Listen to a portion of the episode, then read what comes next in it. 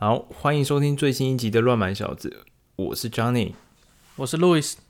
诶，这周应该说有follow我们 I G 的人，也是说从那个 Apple Podcast 应该看得到，就是我们有换乱买小子的这个专辑封面吗？这叫专辑封面吗？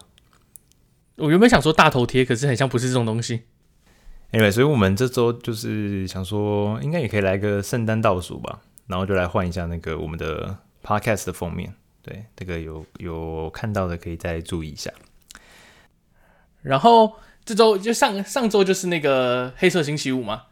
然后因为大家一直很多人一直都在说，就是今年的今年的那个景气比较不好啊，或者是怎怎么样，但是可能可能这个买气就会比较不好。这周这周稍微有一些统计资料出来的，就是美国人呢总共花了十九点九一亿美金，那这个金额呢比去年涨了 百分之二点三，所以看起来还是美金九十一亿美金耶，啊，蛮多的耶。所以其实买气似乎没有到非常的糟糕，像我们之前说什么电脑啊、什么电视什么的。哦哦哦哦哦，对耶，我们之前讲说就是都没有人要买那个笔电还是什么的，然后价格一直掉嘛。对对对，这个我不知道耶，我就记者一定会说这是什么疫情后的什么报复性消费嘛，可是美国也。早就已经疫情后很久了，对啊，已经是疫情后时代了。不是所以，所以所以你你黑色星期五到底是想买什么？我本来我本来有在考虑要买一台扫地机器人，就是、嗯、我我现在有一台小米的，但是我觉得它有点笨，然后有点笨，决定决定要请一个帮佣，请不起。但是主要我觉得我对小小米的还不错，但是我觉得主要让我诟病的地方是它的 App 连线实在太不稳了。然后再加上他跟 Google 的 Google， 就是我我有我有 Google 助理，然后他跟 Google 的那个和哦，我的我的连线是指说，就是他 App， 我我要从 App， 我如果我人不在家，我要从 App 控制他出来扫地。对啊，那我要打开这个 App， 他他在连线那个通常就会连半天，或者是三不五时就被登出之类的。哦，那什么小米之家吗？还是什么？好像是米家还是什么鬼的。然后我觉得我就主要有看，我那时候有在看扫地机器人。结果不看还好，一看我发现，哇靠，那个 iRobot 它竟然被亚早就被亚马逊买走了，在今年八月的时候。嗯哼、uh-huh. 那原本是有一我第一个听到这个讯息，我想说，哦，那那可能之后它对智能家电的资源会更好吧？就是可能什么可能说因为 Alexa 还是什么的，对啊，然后 Alexa， 然后之后又加到那个 Matter 里面，所以你可能就是跟 Google 你就一喊它就出去了。嗯、但是后来仔细想，哎，不对哦，扫地机器人它上面是有它上面是有感应器的。它是可以画出你家，它是可以画出你家的地图，或者是它用那个侦测去闪避一些东西，就是为了不要撞墙嘛。哎、欸，它是不是其实有一些扫地机器人上面是有镜头的？它我记得它有一些是说它可以去辨识到它现在面前的这东西是玩具还是拖鞋还是电线，然后会在 App 上面提醒你说把那个东西移走，它才有办法扫。对，还有一个是它在那个它如果你家里有养宠物，然后你宠物乱大便，它看到大便的时候它就会闪过。不然，如果他他给碾过去的话，你的整你的整家就被那个大便拖来拖去了。所以可见他应该有镜头嘛？他应该是有镜头，而且他知道那是什么东西。也就是说，当他他他你就放你就放了一个间谍在你家，然后他就一直看你有什么东西。就他跟你说 哦, 哦，你这里有你这里有一张 IKEA 的沙发，哦，看起来坏掉了，哎、欸，你要然后马上推你沙发的广告。我说哦，你的电视是 Samsung 的，那我在那以后我就推你 Samsung 电视的广告。没有没有，他是这样子，他在那边扫地，然后看你这个电视，觉得。然、哦、后这电视我看了两年都还在这边，你是时候要买一台新的电视了。哇，这更这更恶心！他还知道你这台电视有了多久？哎，这个可是就是这样子啊，这些大的科技公司就是这样，就是稍微可以有拿资料的地方就就给就就就给他了。而且亚马逊做电商来说，他知道你家有什么东西，他更可以去推你东西。这样到时候你到时候你退什么东西，他就说哎、欸、不对哦，你这个东西你有在用哦，你没有不喜欢，你用了你从几月几号用到几月几号我都看得到。哦、我我去 review 按一颗星，但实际上我很爱用这样。呃对，然后他就说呃你这个你这个是呃不老不老实的 review， 大家就给你评价很低什么的。嗯、刚刚刚讲到偷资料，就是大公司很喜欢偷资料，我们这周这周好久没有好久没有跟大家带来好消息了，就是关于 Facebook 因为偷资料的事情。对，这个关于 Meta 的，这个好像我我是看彭博新闻啊，他好像是他就说一个解读而已，好像是说爱尔兰的政府当局，他可能已经告 Meta 很久了，然后他就是最近就是有他告的罪名不是只有一项而已，有很多项，总计好像有要求赔偿不应该不说赔偿，罚款要到十亿欧元。我想十亿欧元，他要赚多久才会有十亿欧元？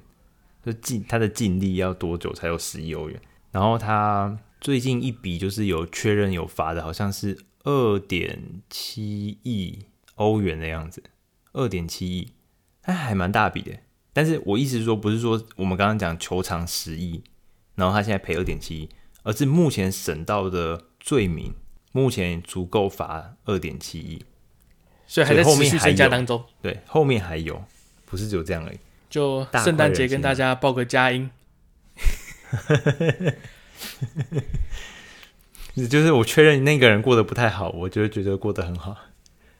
对啊，好久好久没有他们的事情了。大家最近最近他的风头都被 Twitter 抢走了，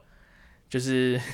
哦、不不讲他们的话，大家会担心他们最近没有发生什么大事。哦、赶快，好险！他就说：“哎、欸，我还在，我被罚钱了，大家赶快来关注我。嗯”然后另外一个我看到一个蛮酷的东西，就是呃，劳斯莱斯跟一家在欧洲的飞机公司，他们合作做出了一个用氢气燃料的飞机引擎。嗯，然后应该是测试成功了。嗯，那这件事情为什么为什么值得庆祝呢？就是主要是因为就是飞行器这个东西被一般被认为来说最最难变成电力的飞机。哦，电电动飞行器的。对，像电动车啊，电动很多东西，然后其实电动巴士、电动卡车这种东西都比较常见嘛。但是要有电动飞机，这目前来说这是最难的，所以他们会才会朝向往氢气这个方向发展。嗯，但是这东西令人诟病的点在于呢，它目前生产氢气还是用还是要必须要靠靠石油，所以很像也不是说彻底的解决这个问题。用石油产生氢气，然后再烧氢气这样。呃，对，你有你有没有看过影片？就是有人开特斯拉，然后在车上放了一个吃油的发电机，然后再然后它就在在充电。嗯，我其实那个车主已经单纯只想要享受开电动车的快感。没有在在乎那个什么环境不环境的问题，他只是觉得特斯拉很帅要开，然后然后但是他还是要去加油。那他去加油站的时候就把后面的油箱拿出来，然后加到他的发电机里面。对，但是这个氢气引擎，它是它有说它的目的是什么吗？就是做就是以环保为出发吗？还是就是想搞个新东西？主要是因为就是减，因为他们现在很多欧洲的公司，他们都想要减少碳排碳的排放量。目前飞行器这件东西，它就是没有办法，没有目前暂时没有办法被取代，而且它的它的碳排放量也非常的大，对，所以他们就往这个方向发展。但但我觉得就是，虽然说它是氢气用石油去做，但是再怎么说，它去烧还也不是烧石烧煤油，哎、欸，烧柴油或烧汽油，所以产生出来的二氧化碳应该会远比氢气小、啊、即便它是从石油拿出来的，应该是会比较小啊，而且。而且不然如果，如果真的比较多的话，就不会有人这么做了嘛。对啊。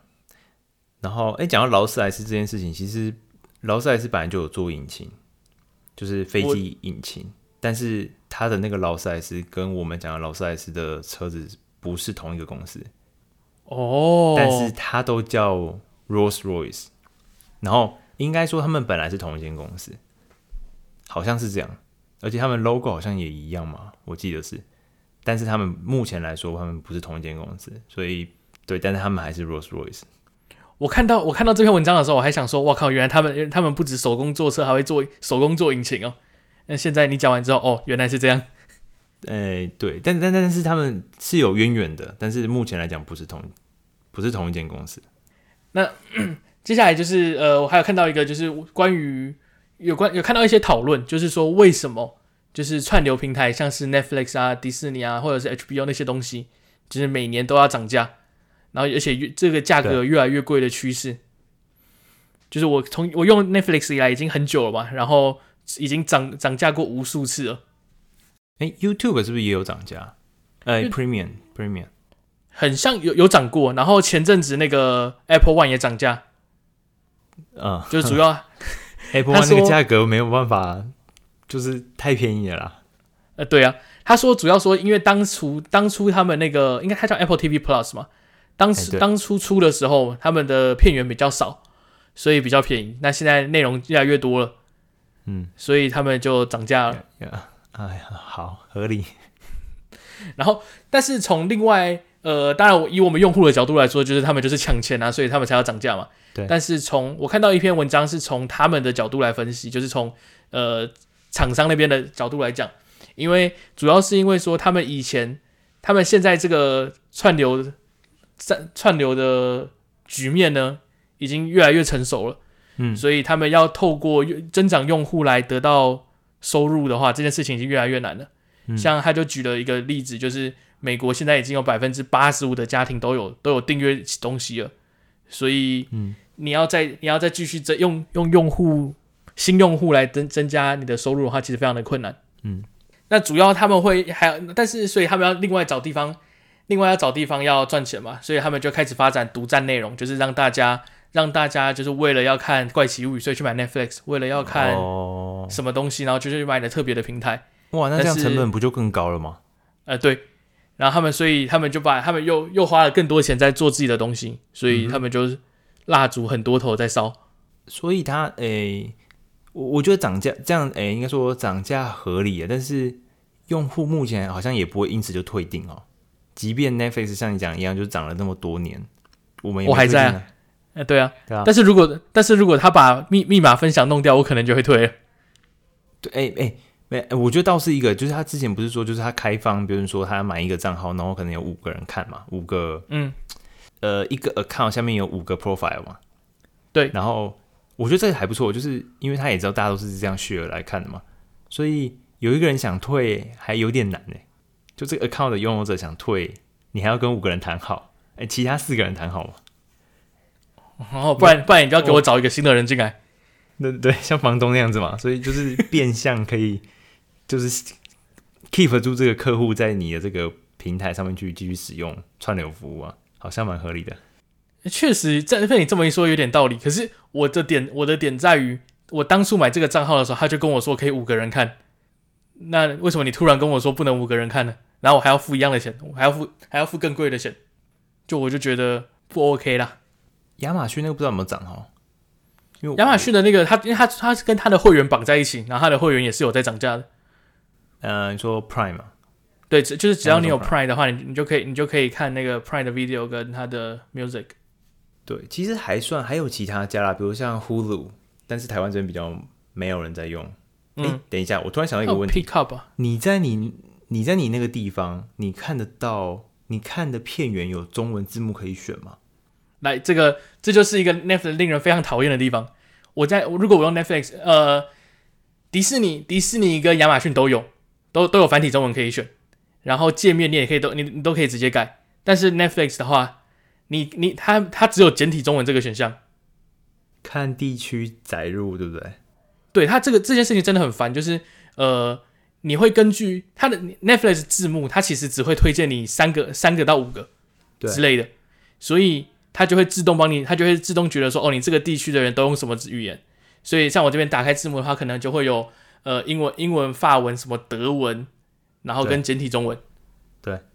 对啊，因为比如说像你们那边北美应该很多是讲葡萄牙文或西班牙文的的人嘛，只讲、哦，我讲不是说都会讲，就是只讲的应该很多哎，这样子没有提供他们语言也是蛮麻烦的。我我说字幕了，对啊，然后再加上。因为大部如果如果你是用浏览器看的话，就可以你可以浏览器装个插件就有字幕了。但是我大部分的时间是在 Apple T V 上看，所以这字幕、嗯、就它官方没有提供这个字幕这件事情就很烦。然后，嗯、所以我之前，而且我之前有时候为了要字幕，然后我会 V P N 回回到台湾，然后把字幕载好之后再回来。哦，哦哦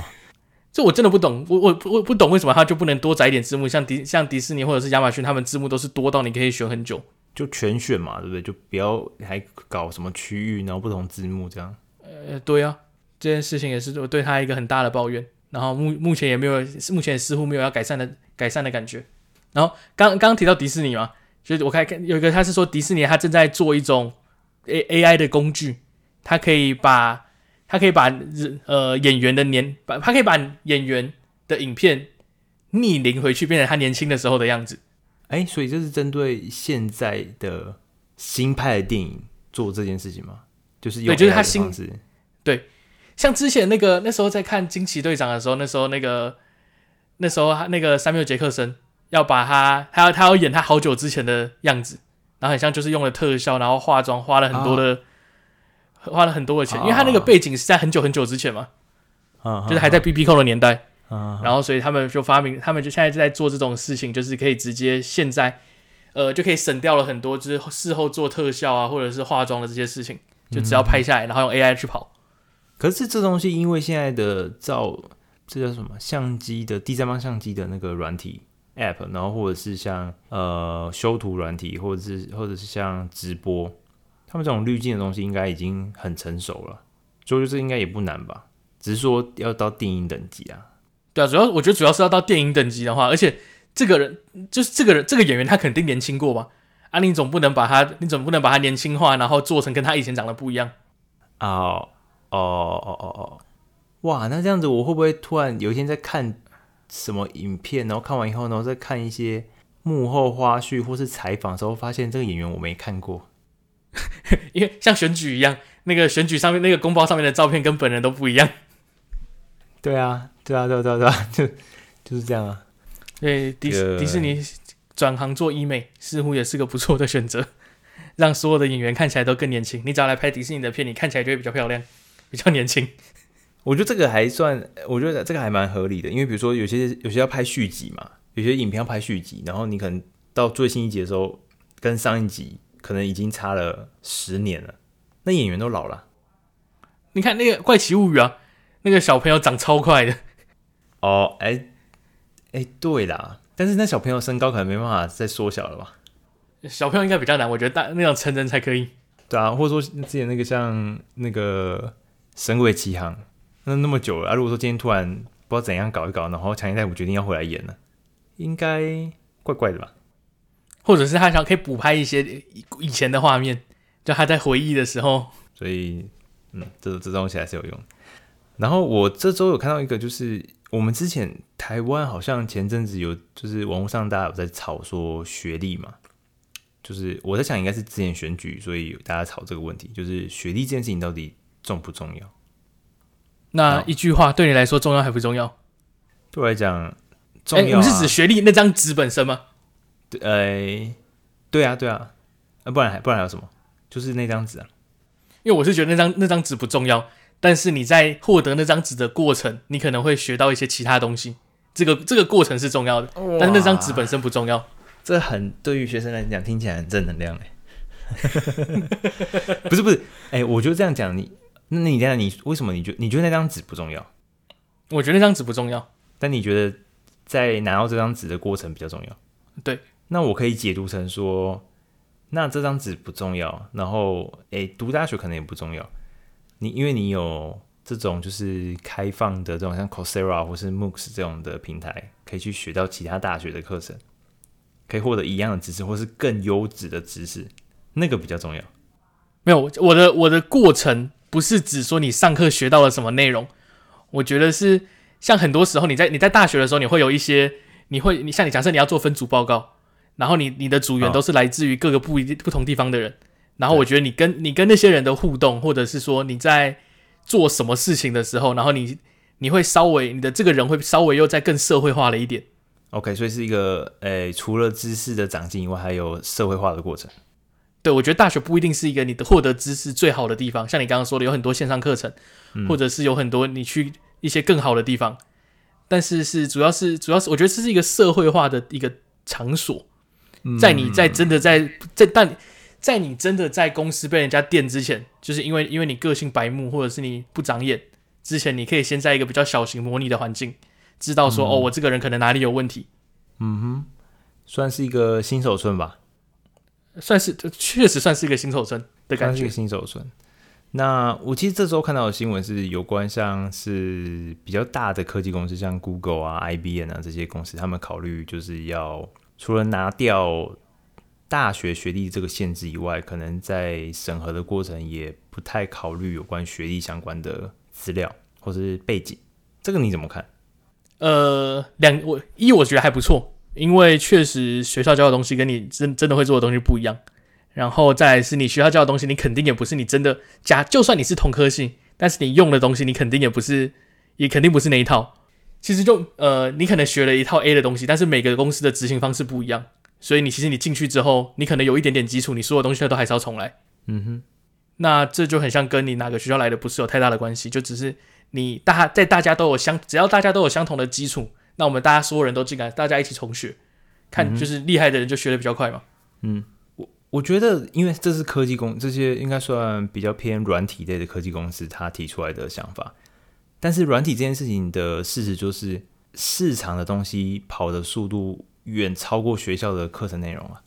哦，对啊，所以用学历当做他某些知识的一个 guarantee， 其实不是不是很有说服力啊。所以这部分他们就像是他们可以这样搞。你是十年前毕业的，你是电脑工程十年十年前毕业的，我是现在毕业的电脑工程，那我们两个我们两个我们两个这个东西是一样的吗？对，我一定要拿 fresh 的嘛，对不对？然后另外一个点是因为软体世界都是不是说都是就是 open source 这个概念是很盛行的，就是大家不是说、欸、研发出一个新的东西，然后就是自己盖起来然后自己用而已，很容易就是 open source 嘛，或是丢给阿帕奇基金会维护嘛，大概都是、嗯、都是这样子，所以那些东西都在上面啊，所以不会说哪个学校教的比较好，哪个学校教的比较差，因为这个知识是共享的，而且你学校也没有办法去教每一个每一个那个那个每一个人家在上面 open source 的 project。呃，对啊，我觉得他们这样做是合理啊，就是的确是没差。但是我想觉得，我今天想提一下是有关资方的角度。我就问你，如果说你今天你当老板、啊，你今天开就是你做一个新的，呃，就是做创业，然后做一个新的 startup， 那你今天想要，呃，公司正在成长的过程，然后你想要快速招募到这个原本念 C S 的学生，那、啊、你会想从哪边开始找？你今天想要找十个人。我有有有、欸、有钱呐、啊，就是没不考虑把就是把卷，然后有人投资你很多钱，你可以随意挥霍，然后但是你只能找就是社会新鲜人，没什么工作经验的人。我其实如果我是这个，这可能不是非常实际，但是我会想我会想要找他们来，然后我就出个我就出个题目给他们做，然后我从他们做的东西看。嗯哼，啊，但是找很多人。找很多人的话，我可能就直接，但是我我知道我知道这个对于对于面要求职者的观感不太好，我可能就会有一道题目，嗯，然后就直接寄过去，就是那种有那种第三方的那种题目，他会直接帮你看那个你的解答对不对的那种东西，嗯，就是我就说哦，你的你现在必须要写一个东西，那它的 output 需要是什么样子，那这个、嗯、那这个那这个平台会帮我检查说哦，你的这个你的这个对不对，那我可能会先做一个这种自动化的题目给他们去做。然后 OK 之后，我再他可能他的他会根据他的解法打分嘛，那我再从他的那个打分里面去看说哦，我要找哪些人。对，可可是可是我们刚刚又回过头来，我是不是前面一开始先问你说，就是有关学历这样值这件事情值不值钱？但是你有刚刚提到另外一个是社会化这件事情嘛？对，诶，刚刚你给他的考题是属于知识相关的，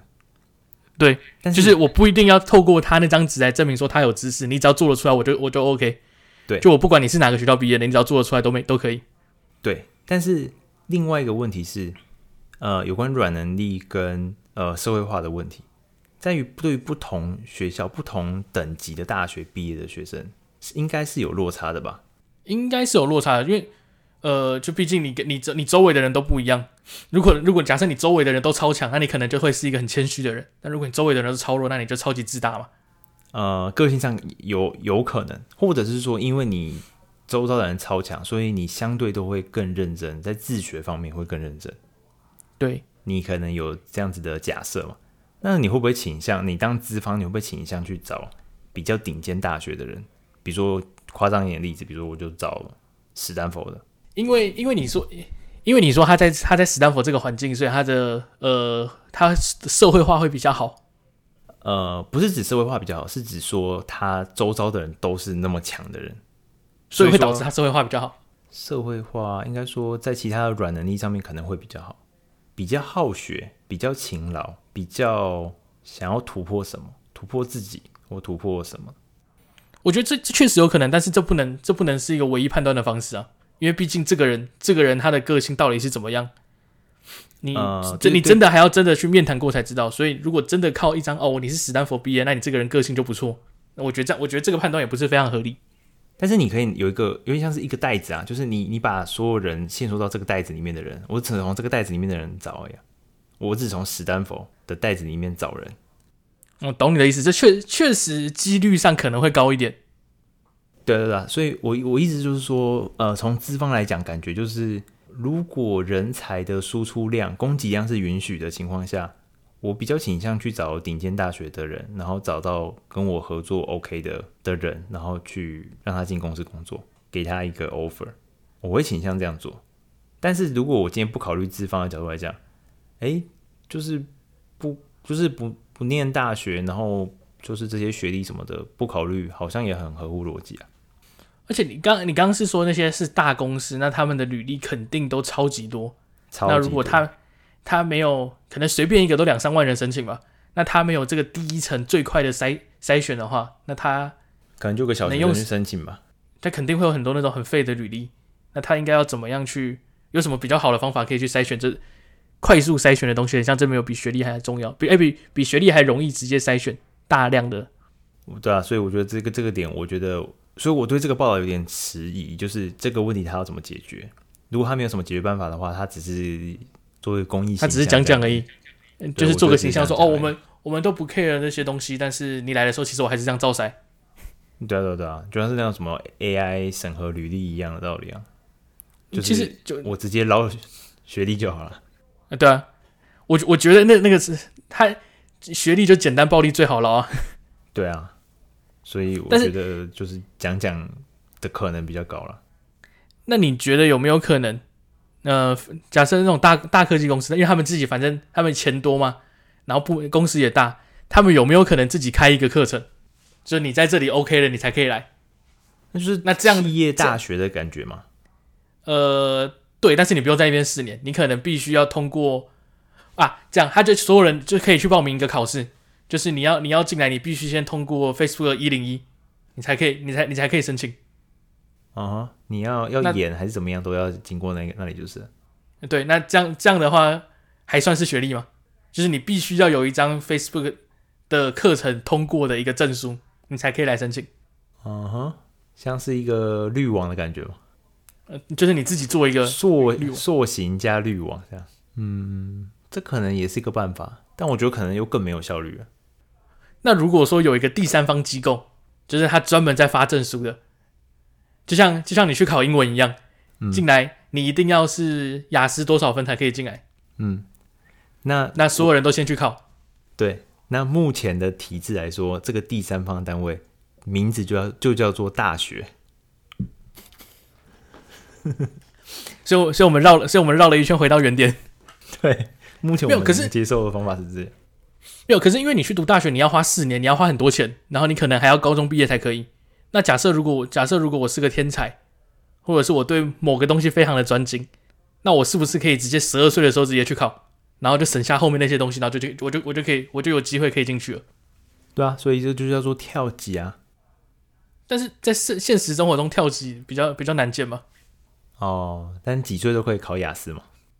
对啊，任何岁都都可以考雅思啊。那我只要。我只要我有一个假设 Python 二点三 认证，嗯 ，二点三 级的认证，那我就可以， Master, 我就对我就我就可以去，我就可以去 Facebook 报名。嗯，我嗯，这这的确也是一个，我觉得这中间还是取决于，就是比如说呃呃省下的成本，然后跟你可以达到的效益的一个平衡，这不是只是效率而已，就是。我得要兼顾某个品质的情况下，怎样做成本最低，然后但是 这, 这整个流程被定下来，最有效率的这个方法被定下来的情况下，不见得是最有道德的做法，所以这会是一个问题。然后到目前来讲，我觉得也不会有不会有一个很明确的答案，所以所以我才会说这个新闻看起来像是就是就是说说而已啊，讲讲而已。不是一个认真的一个一个想法，不过 anyway， 反正这个这个议题应该是不会有一个，应该会一直这样持续这样讨论下去。我也蛮好奇大家会有什么样的想法。然后我另外突然想到一件事情，我们是不是没有讲冷知识啊？对，我刚我刚才想到这件事情，我忘记这这周有冷知识，我完全忘记这件事情。我, 我可以可以来补问一下吗？可以可以。这种冷知识呢是有一个前面有一小小段故事，就是呢，嗯、因为现在这个冬冬天到了嘛。那就是开始有很多滑雪场开幕了，那我就在，然后呢，我就在想，哎、欸，啊，我去滑雪的时候是不是会触发那个 iPhone 的那个车祸警报哦 OK OK 滑很快嘛，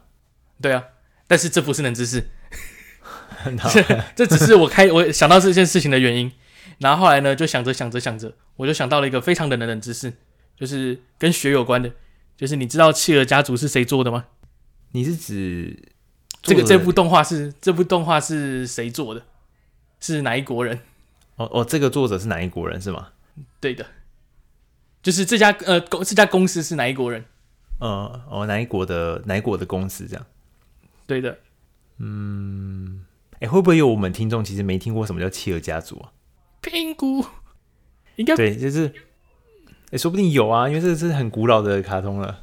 呃、好，对你你这么一讲 ，Pingu 这这个这个这个发音就跟英文差很多了。代表这肯定不是美国人或英国人的公司，但搞不好他是为了给小朋友看，所以用一些比较简单，把这个发音简单化了。哦，然后加上我觉得这个绝对不会是天气很热的国家会想到的卡通，因为说明他们根本连企鹅什么样子都没看过吧？但是你但是你这么说，企鹅是在南极，南极没有住人啊，但是比较冷嘛，比较冷的。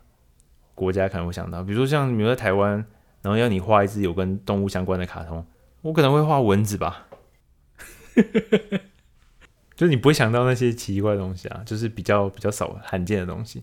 所以我这样子最高的几率比较像是欧洲人画的，可能北边一点的冰岛好了啦，冰岛，哦，冰岛蛮蛮符合这种冷知识的答案的，就是绝对不会想到是他，对，然后我觉得我觉得我我猜冰岛。因为我觉得，因为亚洲国家想到这个应该应该有点难呢、啊。好，这个答案呢，其实你说的蛮接近的，它是瑞士瑞士人做的。瑞士，对，但是它是一开始是瑞士做的，从二零从二零呃不一九九零年到二零两千年是瑞士是由瑞士的一间公司做的，之后呢，二零零三年之后变成一家英国的公司做的。它是搬了吗？搬走了吗？还是把版权卖给？我没有看到非常特别详细的资料，不过感觉可能是就把这个发行权或者是版权给就 给, 给了他们了。可瑞士有雪啊，有有有有有阿尔卑斯山吗？就总之这我觉得不太符合他们的形象了。对啊，不太不太符合他们的形象，这还蛮有趣的。就